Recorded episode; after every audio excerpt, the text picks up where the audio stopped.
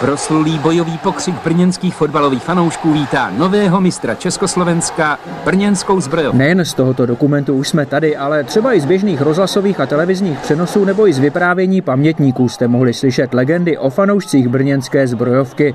Zalužánky se svého času sjížděly prakticky ze všech koutů Jihomoravského kraje i z některých dalších míst a v roce 1996 jich bylo na utkání proti Slávii přes 44 tisíc nejvíc v historii ligy. Ale se ztrátou slavného stadionu a stěhováním do Králova pole přišly postupně i těžší časy s opakovanými pády do druhé ligy a zatím marnými snahami o trvalejší pobyt mezi domácí elitou. Teď se klubu, který vychoval už spoustu talentů, povedl návrat do nejvyšší domácí soutěže a při té příležitosti se na jeho současnost, budoucnost a také minulost podíváme. Olympijský podcast radiožurnálu. Hezký den, vítejte u dalšího dílu olympijského podcastu radiožurnálu. Dnes se budeme zabývat brněnskou zbrojovkou, tedy fotbalovým klubem. Našimi hosty budou Karel Kroupa, legendární útočník klubu a poté také funkcionář a také Jan Maroši, jedna z hvězd 90. let záložník, který válel v dresu Bobby Brno tehdy. Já jsem David Nekvinda a je to ještě s námi kolega Jaroslav Plašil. Dobrý den. Dobrý den. Dobrý den. Dobrý den. Zbrojovka tedy postoupila do první ligy zpátky po dvou letech v té druhé, ale ten postup se nakonec neurodil úplně na hřišti. Fanoušci jistě ví, že eh, vzhledem k situaci ve skupině o záchranu v první lize, tak se první liga nedohrála a rozšíří se pro příští ročník na 18 týmů a zbrojovka, která jako druhý tým druhé ligy měla hrát baráž s jedním z prvoligových týmů, tak eh, nakonec tu soutěž rozšíří a baráž tedy nehrála. Jak vy hodnotíte, pane Maroši, tady to rozhodnutí LFA takto vyřešit tu situaci s koronavirem? Tak samozřejmě situace v celé republice nebyla nijak dobrá. Já si myslím, že hlavně pro zborovku teda v tomhle případě to dopadlo dobře a e, rozhodli o tom všichni ligové týmy první a druhé ligy, takže já si myslím, že toto rozhodnutí bylo v pořádku. Pane Kroupo, asi vlastně stejná otázka no, i na vás. Já se v podstatě připojím k tomuto názoru o složení první ligy si rozhodovali kluby sami a takhle se rozhodli, takže to kvitujeme samozřejmě, že Brno do ligy patří. V této chvíli je to pro Brno dobře. Když se ještě vrátíme k tomu, k té sezóně, tak zbrojovka, která právě skončila, neměla úplně dobrý začátek, odešel trenér Šuster a pak přišel pan trenér Miloslav Machálek, o kterém teda hodně expertů po tom postupu říkalo, že to byl ten hlavní důvod, vlastně to tak říkalo i vedení klubu, že vnímá, že to byl ten přelom v té sezóně. V čem je podle vás teda kouzlo pana Machálka? Tak eh, já už znám eh, z doby, kdy hrával, byl hráč, který byl nesmírně na sebe náročný a takový trenér a chtěl hrát útočný fotbal, což se projevilo i v tom, že kluci dávali hodně gólů, což se muselo líbit i divákům a já si myslím, že eh, ten jeho přístup, který přenesl na hráče, měl svůj smysl a nakonec se to projevilo tím, že v posledních zápasech všechno vyhrávali, dávali hodně gólů a divákům se i hra líbila, takže já si myslím, že i po této stránce bylo dobře, že Zbrovka postoupila, že bude samozřejmě přínosem pro první ligu a všichni se určitě nejenom fanoušci, ale i široká veřejnost těší na to, že zase tu první ligu uvidí. Věříte, že takhle atraktivně můžou hrát i v té první lize, nebo přeci jen budou muset to trošku zatáhnout? Tak nevím, jestli zatáhnout, ale určitě budou chtít hrát atraktivní fotbal, ale rozdíl mezi první a druhou ligou určitě je, když hráli na špici té druhé ligy, tak samozřejmě s určitými uh, posilami, což je nutný posílit dvouma až třema hráčema s ligovými zkušenostmi, ale já si myslím, že se té ligy bát nemusí a já si myslím, že by tam mohli hrát důstojnou roli. Ale jak už jsem říkal, s těmi trošičku s těmi posilami. Já bych se možná no. ještě k trenérovi Machálkovi Eh, když přicházel, tak eh, přiznám se, že jsem eh, taky byl na pochybách, jestli to umí zvládnout, protože přece jenom byl to trenér, který se pohyboval ve třetí lize, v druhé lize. Mně se na něm líbilo jedna věc, že prostě nebál se vystřídat Vaňka, který se mu nelíbil a nebál se do toho šáhnout i v prvním poločase nebo poločase, takže jeho vzor byl kdysi, což sám po sobě prohlašuje Karel Brickner a něco vyzáží, něco tam, něco zafungovalo. Já právě nevím, jestli vy ho nějak znáte osobně, on takhle působí tak přísně hodně, ale zase mně přijde, že když je správný moment, tak dokáže udělat zábavu. Vím, že do Líšně, kde trénoval, tak si vždycky na zápas zajde rád i na pivo, popovídá si tam vlastně s těmi lidmi z klubu. Vy s ním máte nějakou osobní zkušenost, nebo takhle od piva ho neznáte? Já s ním mám zkušenost, co by hráč, občas jsme se potkali, když byl trenér jako v Líšni ale určitě chlap na správném místě, který dokáže být vážný, ale samozřejmě u fotbalu bývá eh, legrace, ale většinou po vítězném zápase, tak já si myslím, že takový on je, že se dokáže i pobavit. Jste, pane Kroupou, zmiňoval to, že on vlastně třeba v jednu fázi sezóny posadil Ondřeje Vaňka, což je ve Zbrovce hráč, který přišel v průběhu podzimu jako velká posila. Určitě je to hráč s největším platem, to si asi tady nemusíme nic nalhávat.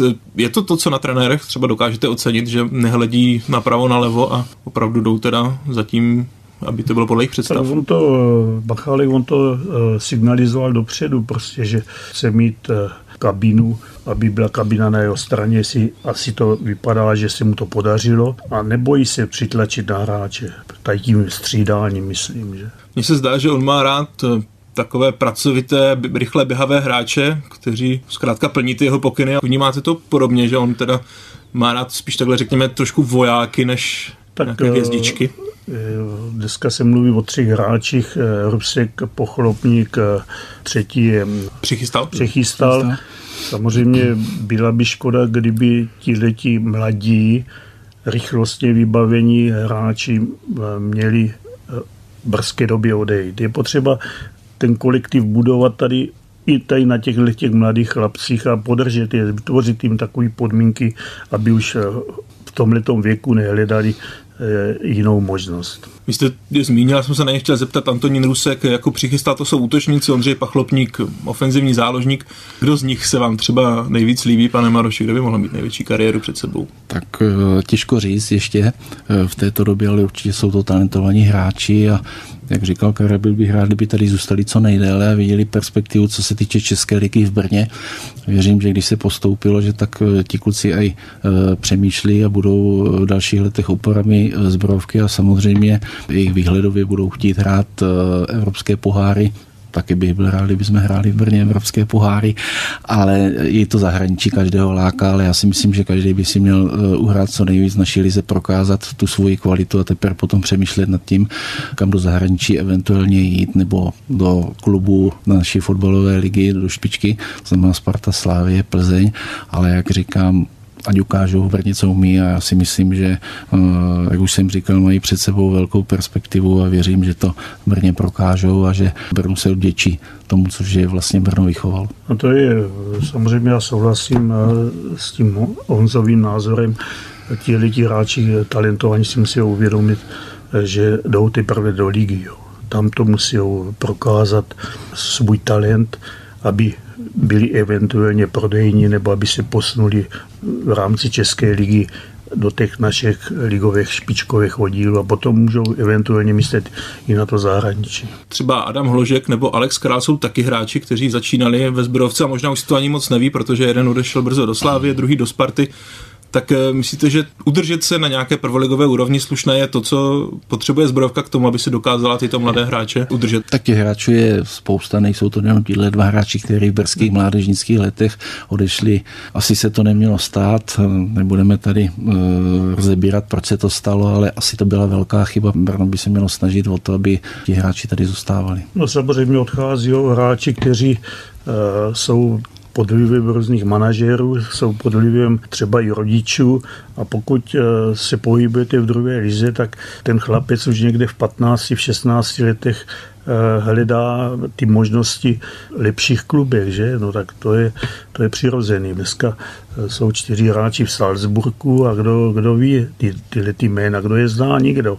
Jo, my víme, že to je Janošek, tady v poslední době je to Ložek, je to Král, kteří to dotáhli do nějakých reprezentačních výběrů. No, takže toto je obrovská škoda, že ti hráči nějak už nejsou od toho mládí nějak podchycení, i když třeba nějak právně nevím. Jo. Za vás, když jste vedl zbrojovku, tak šlo podepisovat i ty dlouhé smlouvy ještě, ne? Nebo tak to mě, mě vyčítali, že, že jsem byl nevolník, nebo, nebo že jsem dělal smlouvy na 10 roků, ale tenkrát to šlo. Ty pravidla jsou jiný, dneska je maximálně 5 let, No a co vám bude vykládat manažer, jo? Podepiš na dva, na hmm. tři. Takže dneska eh, ty kluby zase na druhou stranu to mají těžší v tomhle tom zasmlouvání těchto těch chlapců. To možná vypadalo smlouva na 10 let, jak to pak třeba vypadalo s nějakým platovým ohodnocením, to se zvyšovalo ne, automaticky, ne, nebo jak to tam ne, bylo podchyceno? No, tak samozřejmě se začínalo na nějakým platě, ale uh, postupně uh, ti chlapci byli spokojení a všichni ať to byl Pacanda, Došek, Zůbek, Kolomazin, všichni odešli někam do lepších klubů, klub jim to umožnil. Odevzdali tady to, co se do nich v mládí investovalo, tak to tady odevzdali, dá se říct, tady ti mletí hráči všichni.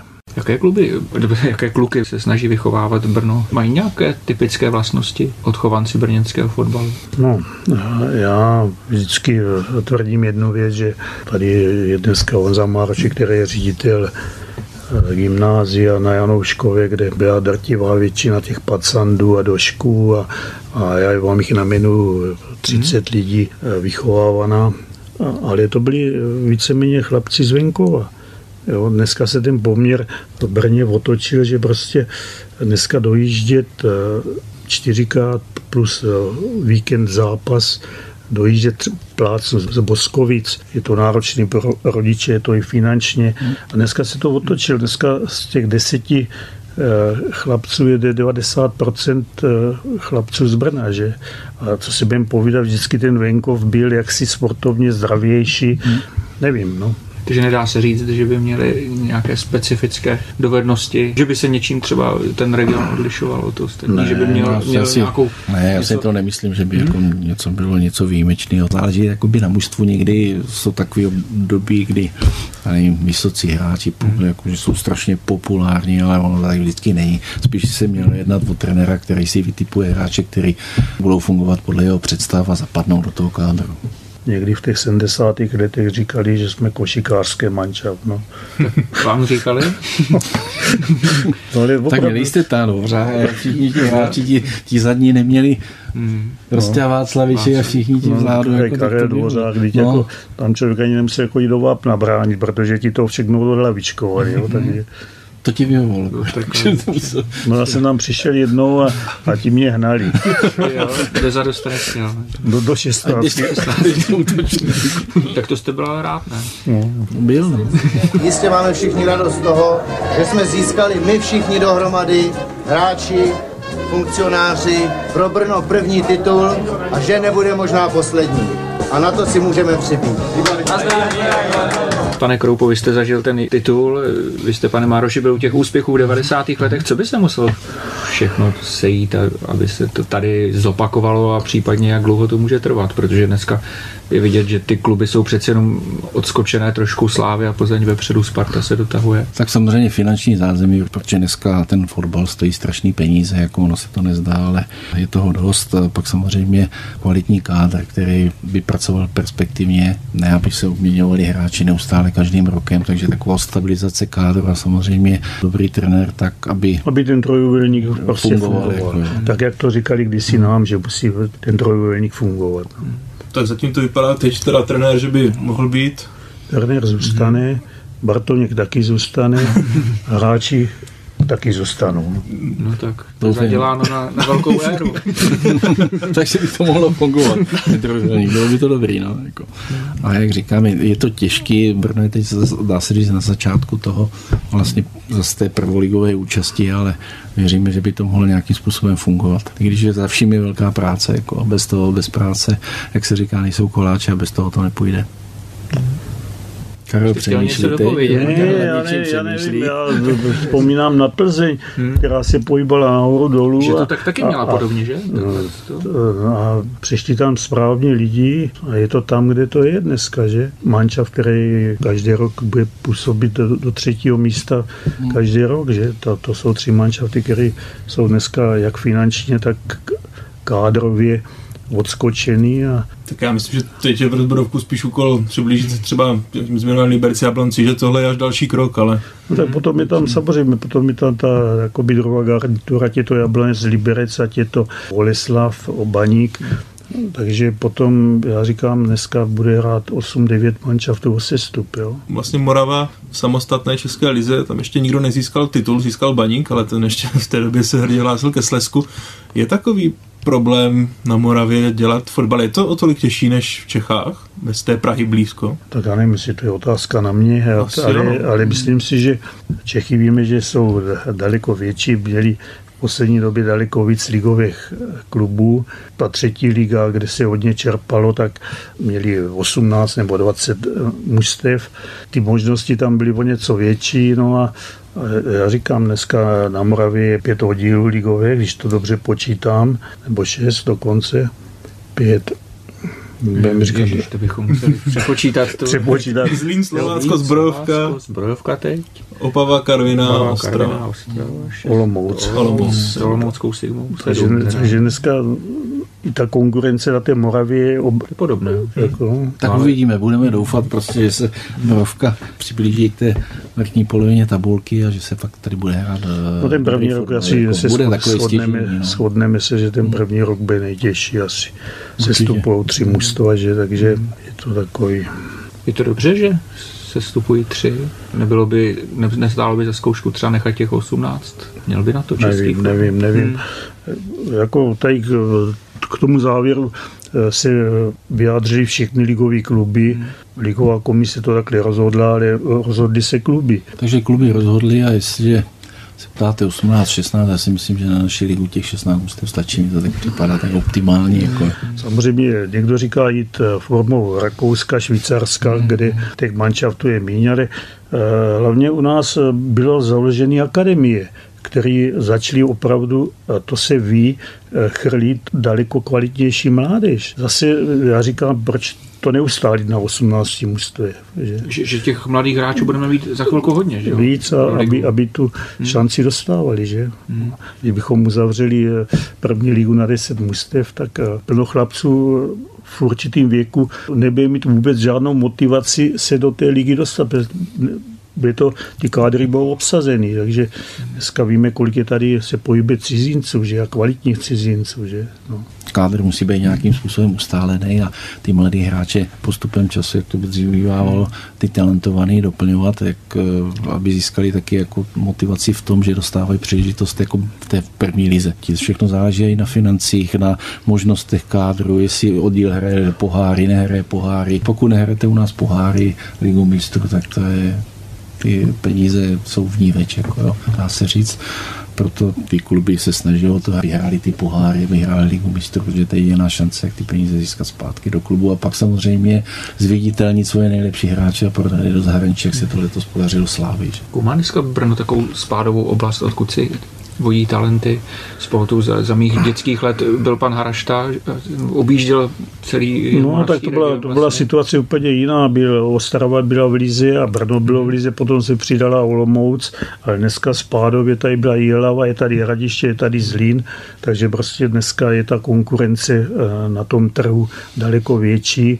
Panu Haraštovi jste ho zmínil to jméno, to je legendární mládežnický trenér, eh, tomu eh, volali sami funkcionáři z těch nižších oddílů. Máme tady eh, ten a ten talent, vyzkoušejte si ho. Takže bylo to, tenkrát to bylo jednodušší tím, že ta konkurence na té Moravě určitě nebyla tak velká. Každý šel buď do Zbrodovky nebo do Králova pole.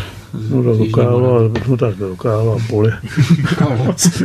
já, jsem, já jsem tam vyrostl, Honza tam vyrostl.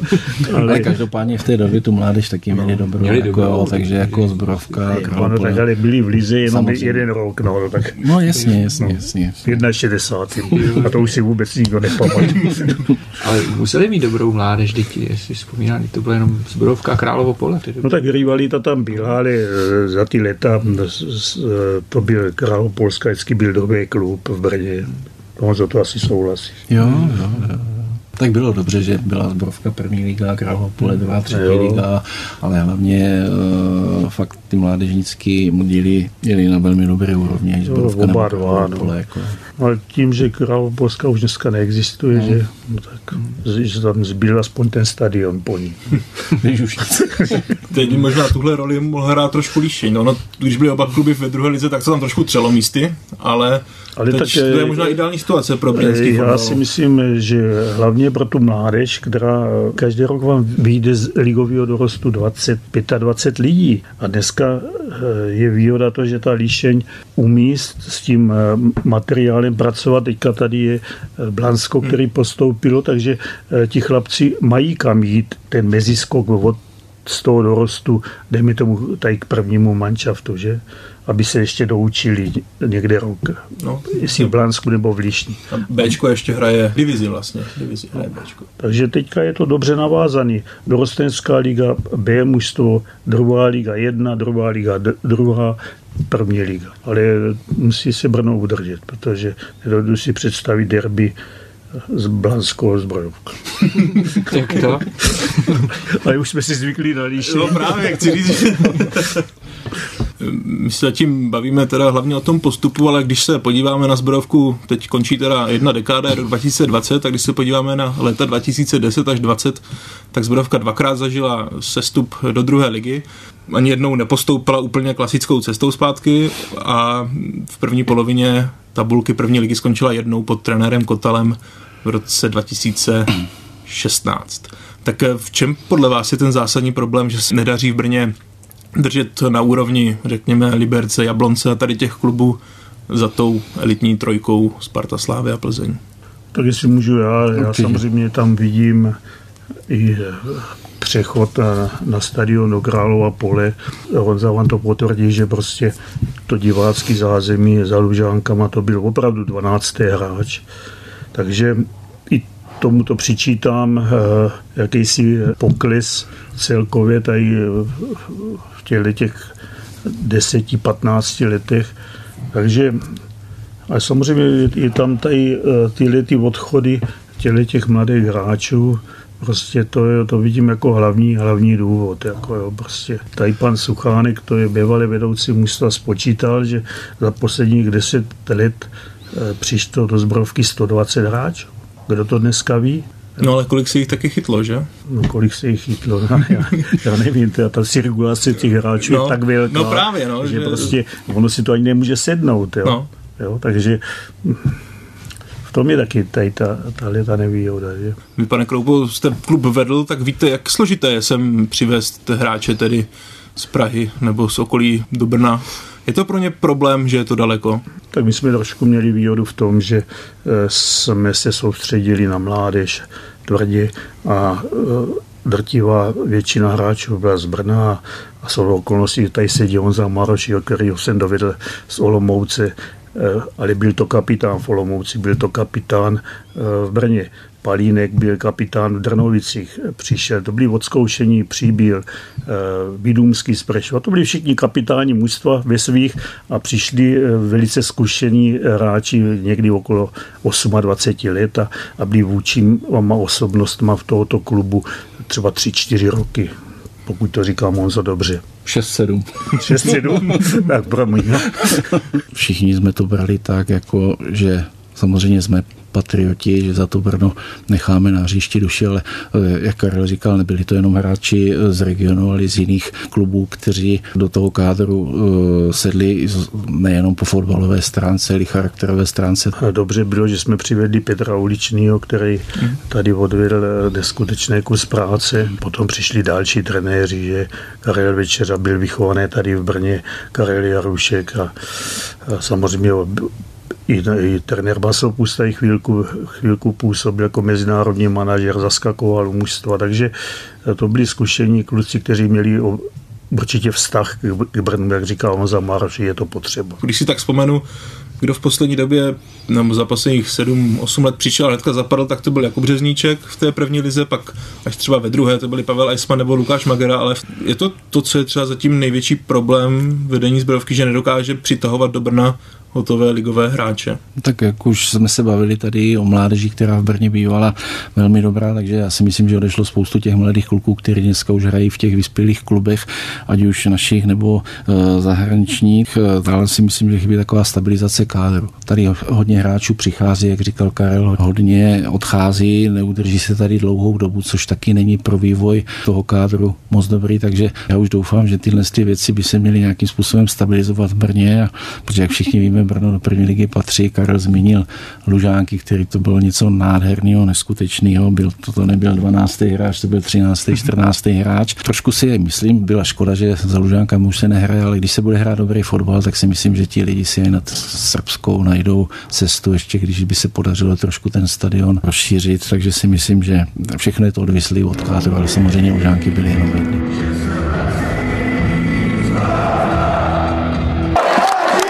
Tak eh, já samozřejmě, ta moje generace už eh, to si málo kdo pamatuje, ale eh, tady Honza Mároši ví, co to bylo, když tam přišlo na Slávi 44 tisíc diváků, tak já jsem říkal, že to byl 12. hráč a Honza říkal, že to byl 13. hráč, takže samozřejmě ideálně položený stadion, dopravně to nemělo chybu, takže ve středu města, že přece jenom Královpolská nebo na srbské stadiony, přece jenom už je to trochu periferie. Ten venkov neví, kde to přesně leží, ten stadion, ale Lužánky viděl každý. Vy jste, pokud si nepletu, oba hrávali na Králově poli. Proč myslíte, že jste tam nikdy jako nezvykli lidi tak moc schodit? Já si vzpomínám na mimo fotbalový zápas, to byl taky fotbalový zápas, tam hrála Bolková jedenáctka proti Amfoře. To jsem věděl, že to řekneš, že si na to vzpomenu.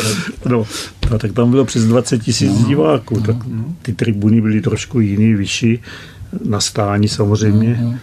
no takže tu má teda, no, já jsem loni šel zrovna okolo, byl tam koncert kabátů a to tam taky podle mě bylo tak 20 tisíc, no, takže no. ty lidi na něco tam přijdou teda. No jo, tak to bylo takový... Tak bylo asi to... ty lužánky, že si přerušu Karli, asi měli takovou tu větší tradici prostě a všichni z celé Jižní Moravy jezdili za lužánky, neděle to byl eh, prostě den zbrojovky a jezdili sem lidi z celé Moravy, na to člověk vzpomíná autama, vlakama a nejezdilo se na chaty, ale jezdilo se na zbrojovku. Jako. Hmm. Takže ta tradice tam je, lidi na to rádi vzpomínají a e, určitě, e, kdyby se hrál ten dobrý fotbal a Zborovka hrála v popředí tabulky, no v první polovině tabulky, což bychom si všichni přáli, když to bude nesmírně těžké, tak já osobně si myslím, že ti lidi půjdou za dobrým fotbalem určitě. Lužánky mají tradici, ale říkám, kdyby to zůstalo v Králově poli, určitě i tam by chodili, ale říkám, Lužánky byly jenom jedny. Tak teďka, jestli se chystá ta rekonstrukce stadionu, v Králově poli, tak eh, by to byl moderní stánek, nebyl by na 30 tisíc diváků, byl by eh, asi ve stylu Plzně do těch 16-18 tisíc, hmm. což si myslím, že dneska stačí, pokud by se tam eh, vybudoval nějaké koeficient na parkovací místa, ty místa by tam byly, tak já si myslím, že by ty lidi tam, a samozřejmě to spojitá nádoba s dobrým fotbalem, no, že to je jasné. Myslíte, že by to opravdu stačilo, že by to nebylo málo, protože že tady je ohromný potenciál, jak se ukázalo v těch i 90. letech, když jste tady hrával? Tak ono se u 90. let zase hodně změnilo, jako lidi už e, na ten sport tak nechodí, ale já věřím, že Brno mi přišlo, ale ten stadion pro 16-20 tisíc diváků vidím naprosto dostačující v současné době. Dneska ideální. Mm-hmm. Pan Bartoněk, což je majitel zbrojovky, tak eh, říkal, že hodně důležitý je ten stadion i třeba pro sponzory, že